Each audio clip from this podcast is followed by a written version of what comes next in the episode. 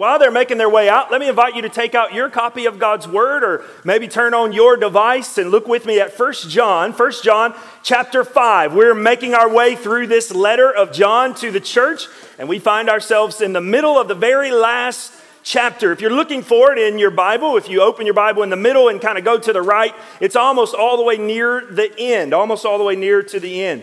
Now, one of the phrases that probably stands out to us in our culture is the phrase, all rise. When you hear that phrase, you immediately think about a court in session.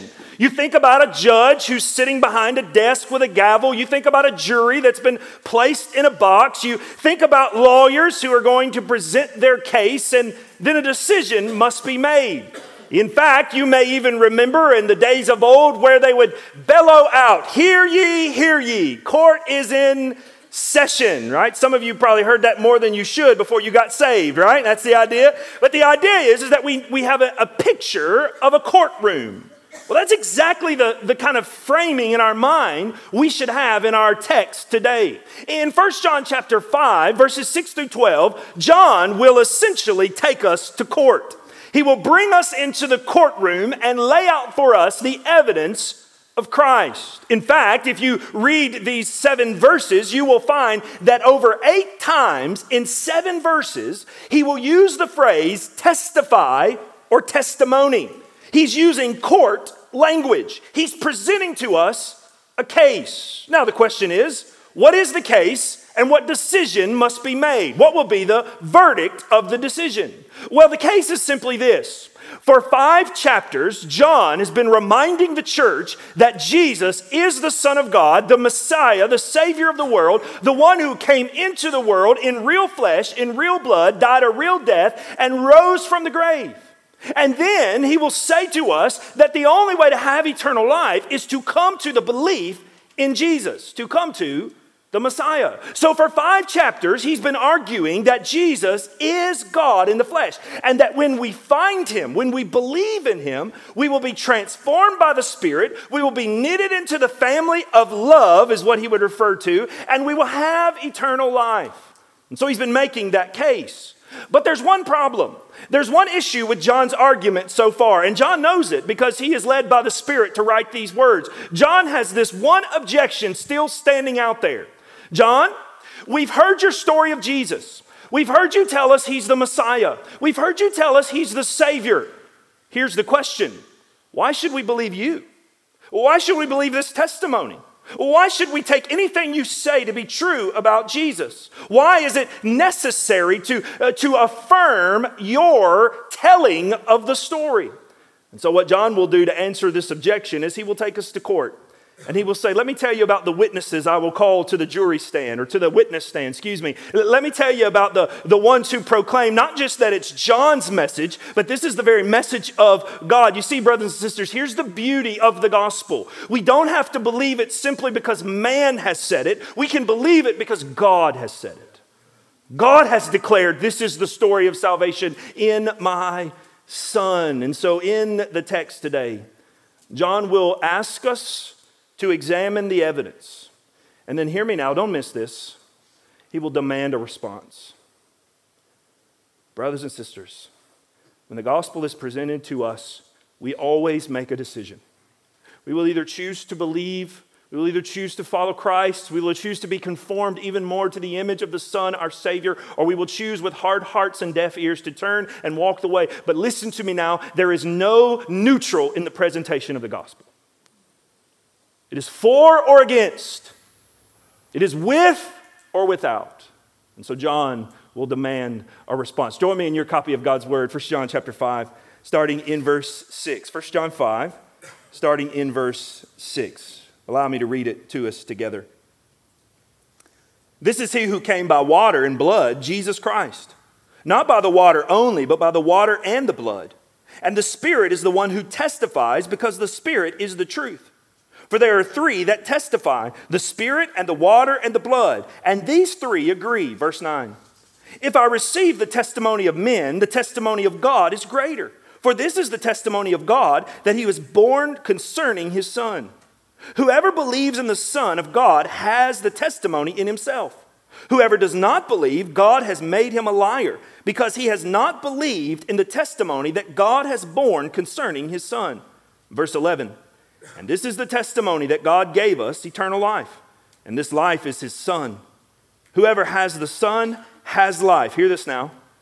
And whoever does not have the Son, the Son of God, does not have life. Let's pray together. Father, this morning we thank you for the truth of John's words, that it is true, it is pure, it is right.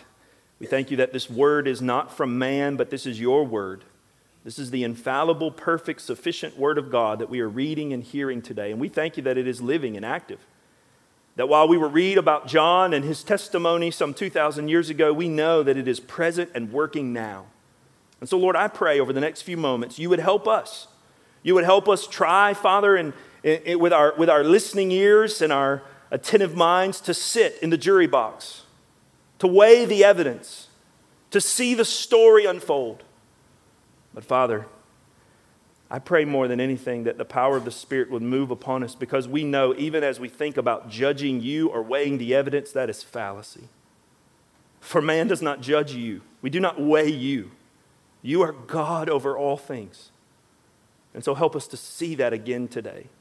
Press it in our hearts, Lord. Conform us now to the image of your Son, we pray. In Jesus' name, Amen. Let me just give you a little bit of the context as we've been walking through this book. John is the elder apostle. In fact, most of the apostles are probably deceased by now. He's one of the last living eyewitnesses to the risen Savior, Jesus himself, and he began to preach the gospel. He began to plant the churches with Paul and Peter and, and Matthew and James and Mark and Barnabas, and they go out sharing the good news. And, and now generations have come and gone, and now we're into the second or third generation of the church. And, and as you get further and further from the source, you know it becomes harder and harder to believe. And, and then there's also enough time for wolves and false teachers to work their way in and, and twist the story. And we know this was going to happen because Jesus warned us of this, that they were going to come and try to pull attention away from the Messiah. And so this is exactly what's happened.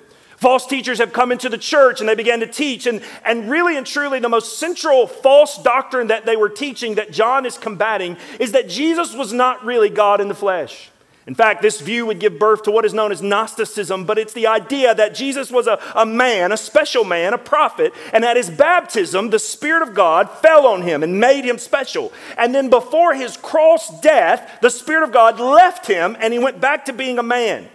Now, brothers and sisters, in a moment, we'll see how this is just false and not worth our time, but we understand that John is combating that. And so he's arguing about the true gospel and he's writing to a church. But, but here's the part I want you to hear because, because I love this part.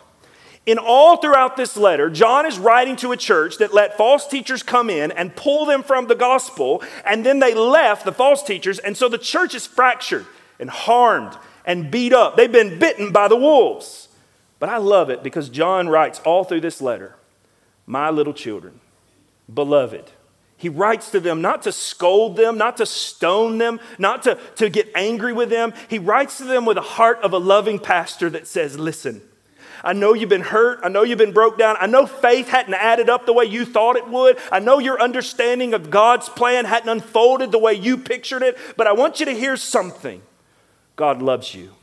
He's still in control. He's still watching over you. And you've not done anything that's outside of His grace and His mercy. And He gathers the church back up to rally them together. And so that's where we find ourselves in the text this morning. He's reminding them why it's important for us to believe in Jesus. And so, what I want to do is, I want you to keep that mindset of the court in your mind, and I want to call to the stand a couple of things we would see in court. First, I want you to see the calling of the witnesses. John calls some witnesses to the stand. He, he begins to make his argument by calling these witnesses. In fact, the, the first witness that he will call is a witness that we would put together, and he says, The water and the blood. Look at verse 6 with me. This is he who came by water and blood, Jesus Christ, not by the water only, but by the water and the blood. Now, I understand that as we read that, it can be certainly confusing let us state a couple of things up front. One, John's audience would have been crystal clear about what he's writing. He would have written in a way that they understand what this water blood argument is. And there are many theologians that have debated what does John mean by water and blood. But the most obvious application and the most trusted throughout church history is simply this. What John is doing is he's calling to the stand the witness of Jesus' baptism and his death. He's saying if you want to know if Jesus really is God in the flesh, really is the Messiah, then we will look at the two terminal points of his earthly ministry. We will look at the beginning, his baptism, and we will look at what is known as the end, his death, the culmination of him coming, this salvation, right? Now, let me take a caveat there and let's make sure we understand the eternal God. Death did not end Jesus, right? He's forever living, all right? So I don't want you to leave here and put that on Facebook that the pastor said death ended Jesus, all right? But the idea is, is that those mark his earthly resume. If you were to look at Jesus' resume, his public ministry, it begins with baptism and it culminates with death. Now, why does John call these two witnesses? Why is the baptism of Jesus and the death of Jesus so important for us to believe the message of Christ? Well, I believe that it's for two reasons. The first reason is simply this that the baptism and the death of Jesus show us he is fully God. They reveal to us that he is actually God in the flesh, that he is truly God, fully formed in flesh. Now, how do we know this? Well, if you were to look in the gospel accounts of Jesus' baptism, you will find it in the early parts of the gospels, and you will find Jesus going into the baptismal water, and John is there to baptize him. Not the John who wrote the letter, but the other John who's there to baptize him. And as he's being baptized and coming up out of the water, you hear the voice of God from heaven say, This is my son in whom I'm well pleased. And so we find this miraculous moment in the baptism. We find this moment where the voice of heaven gives affirmation that this is, as John 3 would tell us, the only begotten Son, the one who has come. This is the Savior. So when John says the baptism declares Jesus as the Savior, he is reminding us of the miraculous moment where Jesus stepped into public life and began to walk as one who is from God. And just think about it. Baptism in our own life is a declaration of repentance, and we'll talk about that more in a moment. But it is also the start of our public Christian life, is it not? When we are baptized, we are declaring to the church, we're with Jesus, and Jesus is with us. We want to follow him and obey him and be on his team. Uh, oftentimes, when I describe baptism to children, I refer to sports teams. I will ask a child, how, how can you tell the difference between the two teams on the field? And they will say, always, inevitably, the jerseys. You can tell the two teams by the jerseys. Well, for us, baptism is a declaration of putting on the jersey of Christ. We are with Christ. But think about it from Jesus' perspective. His baptism was declaring, I am now going to reveal to you the reason why I come. And his life will be pursuit of obeying the Father in heaven. And he will not, now here's the difference between our baptism and his. You were baptized, I was baptized, and sin was still around the corner. Sin was still pulling us, entangling us, and breaking us. If we were so inclined, we might think we ought to be baptized every other day and twice on Saturday, right? Just to remind ourselves of the gospel. But, but Jesus was never a sinner. And so the baptism declares this is the Savior who has come. But look with me at the text because we need to understand the argument that John is making. He says in verse 6 Jesus Christ came not by water only, but by water and the blood. Now, why do you think he phrases it that way? Well, those who would believe Jesus was a good Messiah, a good prophet, a good teacher, would have no problem affirming that Jesus was special at his baptism.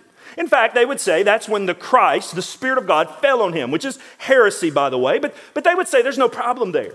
What they would definitely argue with John about is that it was not God in the flesh who died on the cross. It was not the Savior of the world who died on the cross, that, that God Himself would not dare be punished unto blood. And so when Jesus went to the cross, the argument of those who were twisting the gospel in the day of John, the argument was simply this Jesus, the Christ, the Spirit of a Savior, left Him, and now just the earthly Jesus, the man Jesus, died on the cross. So now look at the phrase not only by water, but by blood. You know what John is saying?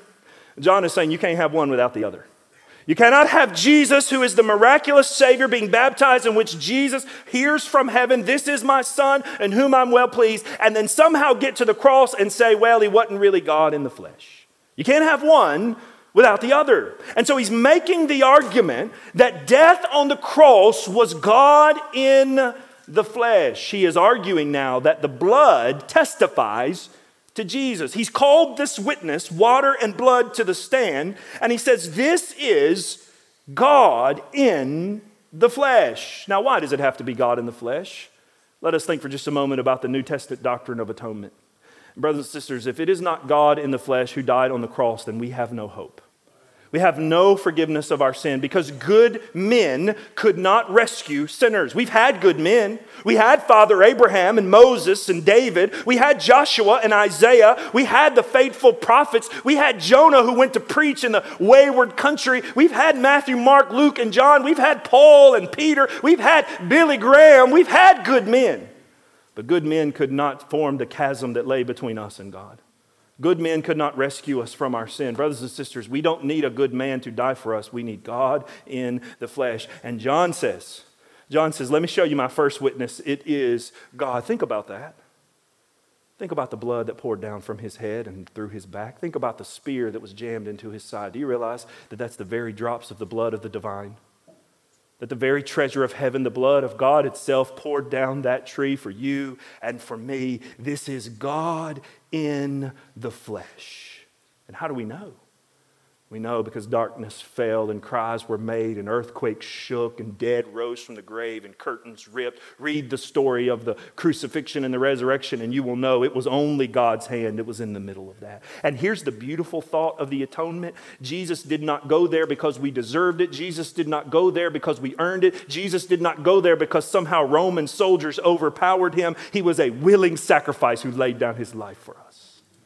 God in the flesh. The Apostle Paul would write it this way in Colossians chapter 1, verse 19 and 20.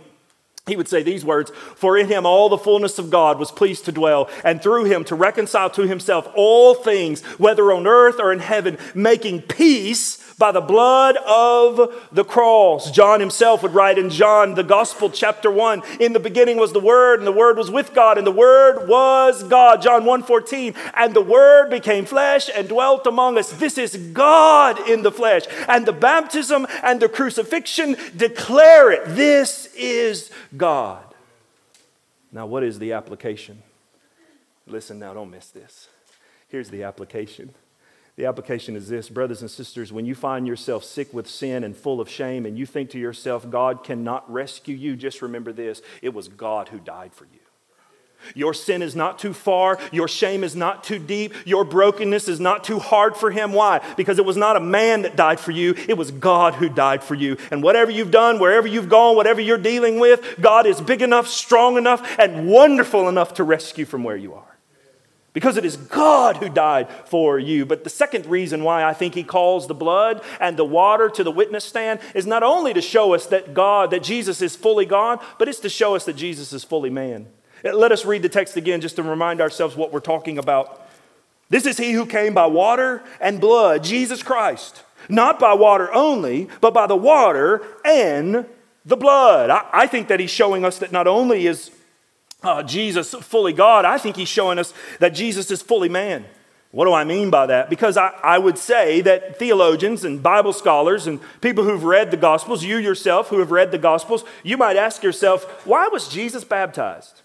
I mean, we know what baptism is. Baptism is the confession of our sin that, that Jesus has saved us, and it is the display of repentance. We're baptized to tell the world, to tell the church, we needed saving. We came to Jesus. Jesus saved us, and baptism is the public profession, the declaration, the identifying with Christ's death, burial, and resurrection. We needed to be saved, and we needed baptism to show the world that we've been saved. But Jesus didn't need saving, He didn't need repenting, and He certainly didn't didn't need baptism, so why in the world would he climb into that river? Now, I want you to see this because it's wonderful news. Brothers and sisters, I would tell you that Jesus did not need to climb into that river no more than he needed to climb on that cross, but he did both of those in order to enter into this world with us. To come to us. Do you see it? He climbed into that baptismal pool so that he could say to you, brother, to you, sister, I'm coming to the battlefield to fight for you and with you. I am one of you. I want to rescue you. And he climbed up on that tree and died a death we should have died and bore the uh, wrath that we should have bore as a sinner, one whose curse was laid on him. Why? Because he's a God who enters into our world. He's a God who rescues us. He's a God who changes everything. And you know why that's good?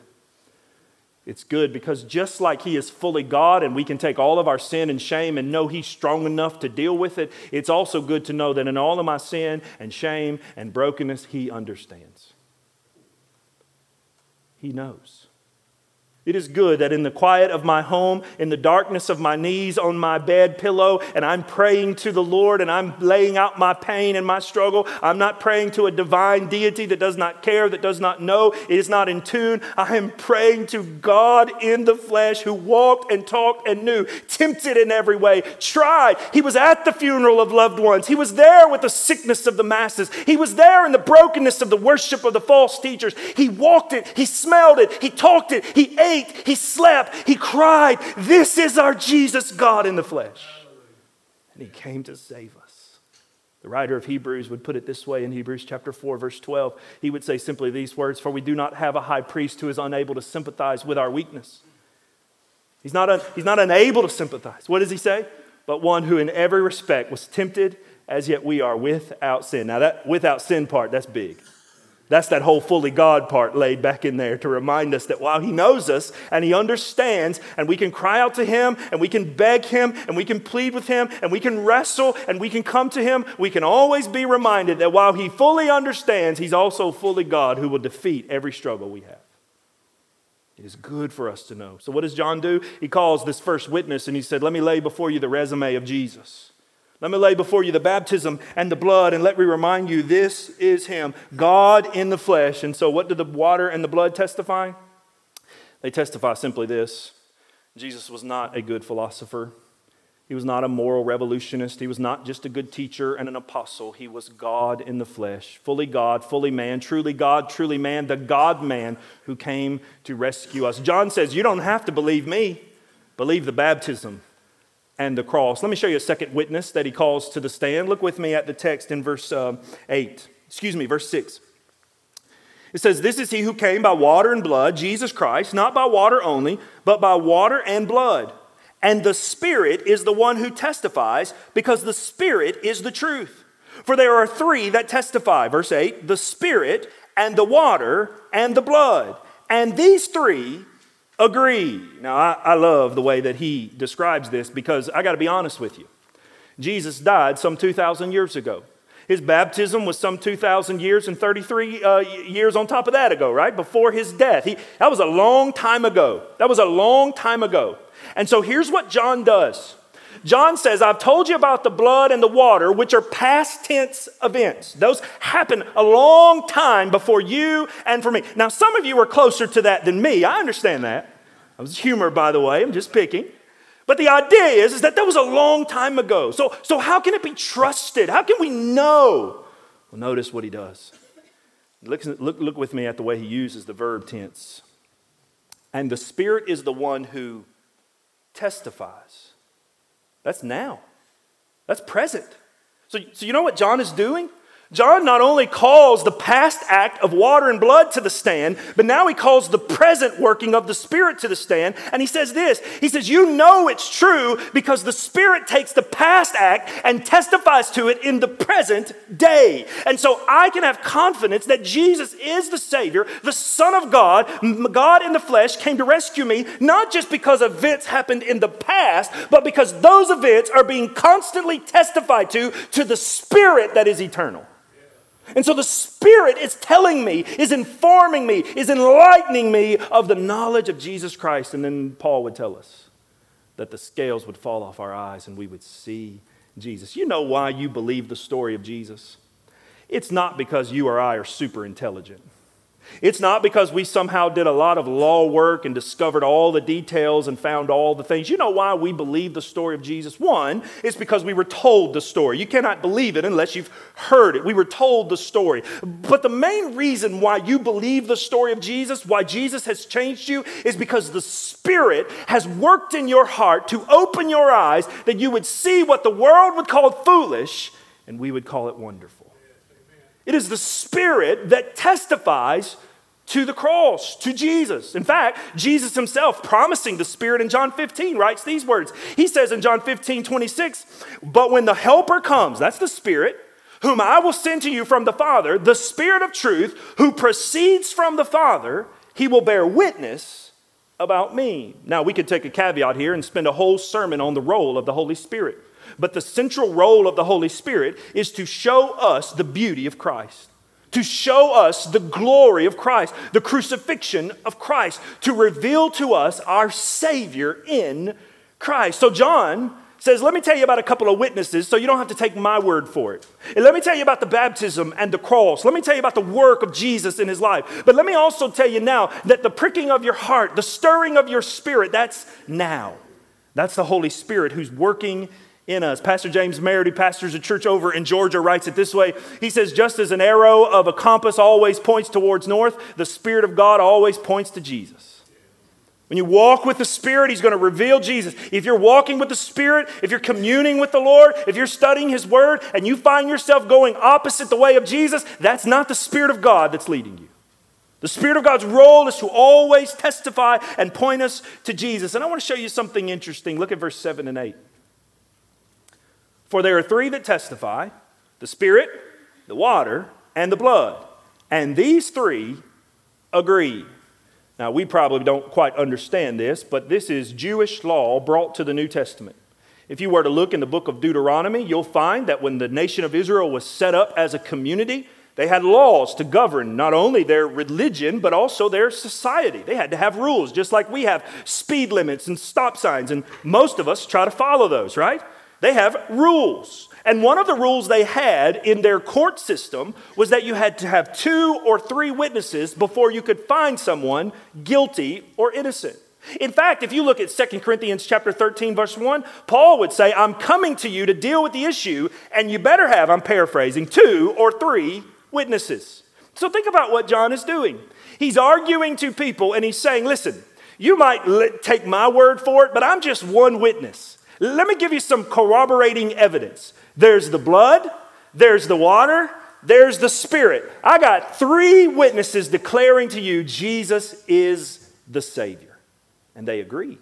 Their testimony is in tune. They are in harmony declaring this message. So he calls a witness. Now, you would think he would rest his case, right? Don't y'all remember Law and Order, where you watch the episodes? It's been on for 400 years, the TV show, and you remember they say, I rest my case. I've presented all my evidence. I've done all I need to do. You would think he would rest his case. But John holds one more card up his sleeve. One more, if you will, trump card to say, just, just in case you're still waffling on believing, let me show you one more final witness. And, brothers and sisters, he calls God the Father himself to the witness stand. Look with me at verse 9. If we receive the testimony of men, the testimony of God is greater. For this is the testimony of God that he has borne concerning his son. Now, the third witness is now God. And John says, You've heard about the Spirit, you've heard about the blood, you've heard about the water, and I want to tell you where all three of those witnesses get their origin from the Father. The Father is the one who's declaring this is right. The Father is the one who at the baptism said, This is my Son in whom I'm well pleased. The Father is the one that Jesus at the cross would say, Into your hands I commend my spirit. The Father is the one who's over these things. The Father is the one who sent the Helper to us. The Father, the God over all creation, is behind all of this. And John says, Believe me now. Watch this, don't miss this. You can believe in Jesus because you saw his baptism, you saw his death, you know the Spirit is testifying to it, but you can believe it because it is God himself who started this plan. It is God himself who did this. Can I tell you one of the reasons why Christianity is so attractive? It is not made up by men. Brothers and sisters, if we made up a religion, we would butcher it every direction possible. We do a pretty good job messing up Christianity along the way but it is from God. It is straight from the lips of heaven. He says, God has ordained this, that it is from him. And notice he uses a, a, a, a less than, greater than argument, kind of an if then. He says, if you'll receive the testimony of men, if in your courts you'll let a witness stand up and, and cast guilt or, or innocence on a person, how much more should you hear the testimony of God? How much more should you listen to the Father in heaven who declares, This is Jesus, my Son, in whom I love? God is the one who sent this. And this is the beauty of the text. Jesus coming is God's plan. Can I just give you one thought of application and we'll move to the closing part of John's argument? And that's simply this. Whenever you find yourself struggling with, with feeling the love of God, and let us be reminded that our feelings are wrecked by sin, but whenever you find yourself struggling to find God, feel God, walk with God, maybe God doesn't care about you or He's not hearing you or, or life seems very hard at the moment and, and you find yourself wondering, where are you, where are you, God? What are you doing? Can, can I just remind you of something? God sent His Son to die for you. And he died a death you should have died, feeling the wrath of God on your sins, buried in your tomb, and rose from a grave that you could not raise from in your own power. And that same God, through the power of the Spirit, now testifies to Christ. And when you believe, that Spirit enters into your life, and you now have communion with God. So listen now, don't miss this. On your hardest day, on your worst day, remember this God moved first. God came for you. You did not merit it, you did not earn it, you did not leverage it, you could not afford it, yet God, in His love, moved first. Yet, while we were sinners, Christ died for us. So, yeah, we have hard days. Yeah, we have moments where we wonder what God's up to and where is He at and is He listening. But, brothers and sisters, on all of those days, take your eyes back to Calvary and be reminded God moved first. Now he's called his witnesses. Now he will give his closing argument. Look with me at the second part of the passage and let's see his closing argument. We've heard from the witnesses, we've seen what he has to say, and now he will give us his closing argument. And in this closing argument, he will say, If you believe this, there are three promises given to you. Look with me at verses 10 through 12. Whoever believes in the Son of God has the testimony in himself. Whoever does not believe in God has made him a liar because he has not believed in the testimony that God has borne concerning his Son. And this is the testimony that God gave us eternal life. And this is life in his Son. Whoever has the Son has life. Whoever does not have the Son of God does not have life. I would propose to you that John is kind of saying, now, what do you say? What about you? You've heard the arguments of the witness of the blood and the, and the baptism and the spirit. You've, you've heard the story of Jesus being God in the flesh. And now you, sitting in the jury box, he's asking you, What say you? What's your thoughts on this? Where have you come in this decision of understanding Jesus as the Savior? And he would simply say, Those who come to Jesus are given three beautiful promises. Here's his argument for believing in all that he said. Promise number one we are given the Holy Spirit. Look at verse 10. Whoever believes in God, in the Son of God, has this testimony. Notice what he says in himself. Now, that's a pretty odd phrase. He has the testimony in himself. To, to have a testimony means you know something and you say it, you give witness to it. But he's, he's talking now about belief and unbelief. And he says, if you have this testimony, if you believe this story of Jesus, then the very testimony of Jesus is now inside of you. And he's simply saying these words the crucifixion and the death of Jesus was 2,000 years ago. But if you come to confess it and believe it, if you come to receive it, then you now have what happened 2,000 years ago inside of you. The atonement is for you, the Spirit is in you, your sins are forgiven today, and God Himself dwells inside of you. So the testimony of the cross back then is made a reality now in our hearts. We have this testimony in us. Now, what is he saying? Let us be more practical.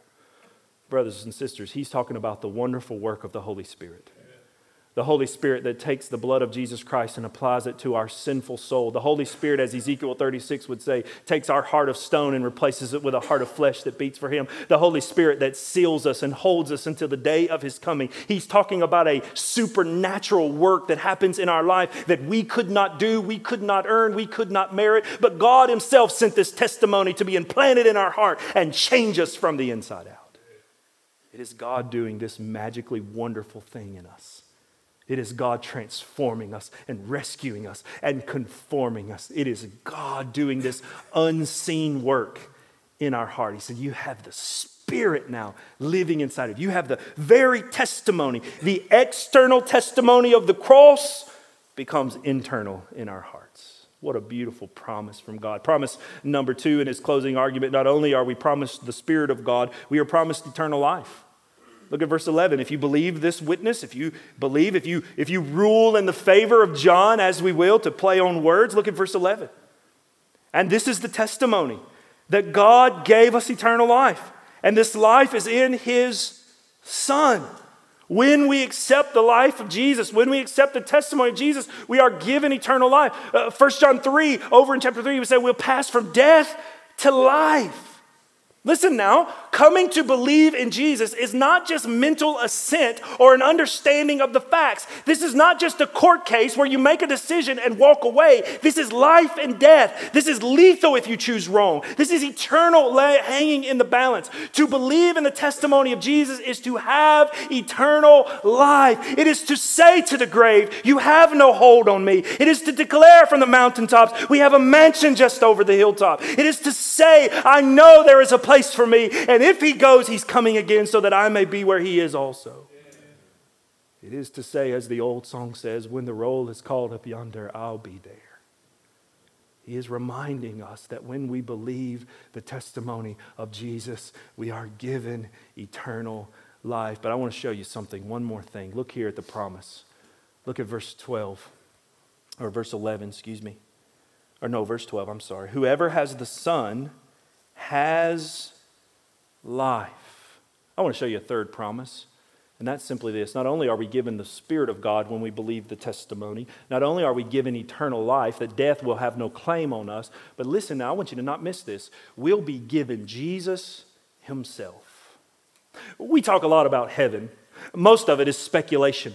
There are some wonderful passages in the Bible that describe to us what it will be like, but we understand that our finite mind cannot comprehend the place where God dwells fully. Like, there's no way. We know a little bit about it. We know that, that all of the pretty jewelry on your wrist and arms will just be splatter on the wall, and the streets are gold. We know the, the food and the feast and the gathering. We, we know a little bit about it, but usually what happens when we talk about heaven is we think about it as an extension of this life forever. All minus the bumps and bruises and the back pains and and you know my argument here no more Blue Cross and Blue Shield to have to deal with, right? We understand, but oftentimes we think of heaven as just this eternal extension of all the good things in this life. So if you enjoy fishing, your view of heaven is I'm going to fish all day. If you enjoy golf, your view of golf is you're going to golf all day. If you're in heaven, do you think you'll make hole in ones on every hole? Those are things that I want to ask when I get there, right? You think of heaven. Oh, grandma loved to cook. She's in God's kitchen now. Papa loved a garden. He's in God's garden now. Listen to me. I understand that there's some joy in thinking of that. And certainly when we read Genesis 1 and 2, where God created the garden, there was work before sin, there was communion before sin, there was fruit bearing before sin. All of those things are possible in the kingdom to come. But don't miss this. Heaven is not about fishing forever or golf on a beautiful day. It's not about baking cookies in grandma's kitchen. Heaven is about being face to face with the Savior. Heaven is about seeing Jesus. Jesus, the sweetest name I know. Heaven is about, is about seeing the Savior who died for us. And, and notice what he says in verse 12. If you have the Son, you have life. He doesn't say you will have life. He says you have life. Even now, Jesus is with me. Even now, my eternity has started. At nine years old, when Christ grabbed my heart and saved me, my eternal clock kicked off, and I'm with Jesus forever. And oh, I see in part, and I see in shadow, but one day I will see him face to face. Brothers and sisters, to hear the testimony of John of the blood and the water and the cross is to believe that Jesus is the Savior of the world and lay down your life in front of Him and be reminded that you have the Holy Spirit, you've been promised eternal life, and you have Jesus. Jesus forevermore. When I think about this text, I think to myself, I'm preaching to a lot of people who would say, Pastor, we already knew all that before we started today. We already knew Jesus is the Savior. We already knew He's God in the flesh. We already knew that heaven is awaiting for us. Pastor, you didn't, you didn't really tell us, and you spent all week studying and told us the same answers we learned in Bible school in fifth grade. Well, let me tell you two things about that, and I'll close. One, we need to hear it over and over and over and over again because we are stiff necked people. But two, I believe there is good application from the text for us, those of you that might be in the room. The first application is simply this Do you know Jesus? Have you come to Christ? The Bible says in verse 12 that if you have the Son, you have life. But look at verse 12. See the second part of the verse. Let's hear the warning of the text. He says, uh, verse 12, whoever has the Son of life, whoever does not have the Son of life, does not have life. Brothers and sisters, you can protest that you are a good person. You can argue that you know God. You can argue that you're religious. But listen to me now. If you do not come to Jesus Christ believing John's testimony, then you don't have life and death awaits you. God is not a part of you. You are not a part of Him. You are outside the kingdom of God. And so He simply says, You must have life. In 1970, the famed uh, atheist Bertrand Russell passed away. He wrote over 100 books in his life. One of his most famous books was Why I'm Not a Christian, published in the early uh, part of his life. He won a Nobel Prize for literature because of all the books he wrote in atheist worldview. He was asked one time if he died and actually realized there was a God and stood before him, he would say, he was asked, What would you say? And he said, Oh, that's easy. I would look at God and say, Sir, why didn't you give me more evidence? Brothers and sisters, it's not more evidence that we need. It is repentance from our broken, sinful hearts that we would seek God for all his glory. You don't need any more evidence. Jesus is the Savior. You must come to Christ. Let me give you a second application and we'll close. And that's simply this evangelism. Evangelism is in the text. Notice what he says in verse 12 If you have the Son, you have life. If you don't have the Son, you don't have life. Paul would remind us in Romans chapter 10, he would simply say this How will they know if they have not heard? And how will they hear if one is not sent? Brothers and sisters, there are millions of people walking around this world, billions around the world, millions around our own home, from our neighborhoods to the nations, that if they don't know Jesus, they do not have life. In just a few days, you're going to head to your family for Thanksgiving. Do you think everybody around that table knows Jesus? In just a few days, you're going to see your coworkers and take a break from the holidays. What if you don't see them again after the holidays? Do you think they know Jesus? Have you told them of the only name that will save them? The only name given among men that which you can be saved is Jesus. He reminds us in the text Jesus is the only way, and evangelism is our passion. Would you pray with me this morning? Father, I thank you so much for John's clear, wonderful argument of believing in Jesus. Lord, we don't just believe a story, we believe in a person. We echo the words of Paul by declaring we know whom we believe in. Not what, but whom. We believe in Jesus. He is the Savior of the world, the rescuer of sinners, and He has come. And the message is true and it is trustworthy. Father, I pray that by the power of the Spirit, you would do that unseen work in our hearts. Brothers and sisters, your heads are bowed and your eyes are closed. And just a moment, we always try to allow you an opportunity to respond to the Word of God. For the last few moments, you've heard the Word of God expounded and explained to you. And now we pray that the Spirit would take the, the, the memory and the parts and the things that you need and, and they would apply them to your heart. They would transform your mind. And I want to invite you in this invitation, this time of response, I want to invite you in two specific ways. The first one is simply this Do you know the Lord Jesus Christ? Listen now and hear the words of verse 12 again. Those who have the Son have life, those who don't do not have life. Do you have the Lord Jesus? Do you believe He's the Savior? Today can be the day where you declare it, where you can say it, where you can pray. I quoted to you earlier Romans 10. Well, if you go just a little bit further down, or a little bit before in verse 13, he says, For whosoever calls on the name of the Lord shall be saved. Today can be the day of salvation for you. Oh, I pray that you would give your life to Christ. You would say, I'm turning to Jesus. I want eternal life. I want the Spirit of God. I want to know I'm with Jesus. Would you hear the testimony of John and believe? A decision is demanded. And secondly, I speak to those of you in the room that are brothers and sisters in Christ, and I ask you this question. If we truly believe that Jesus is the way to salvation, who have we told? Who have we declared it to? Which neighbor and coworker and family member will we stop and say, listen, without Jesus, there is no life? Oh, that we would love people enough to tell them of Jesus. In just a moment, we're going to stand and sing. This altar is open. These stairs are here for you to come and concentrate, consecrate, and pray to the Lord. Maybe you want to come take me by the hand and say, Pastor, pray with me. Maybe you want to pray for someone you know needs to hear the story of Jesus. Whatever the case may be, I, I pray you'll respond to the Lord's word. Lord, lead us now, we pray, in Jesus' name. Amen. Would you stand with us as we sing this morning?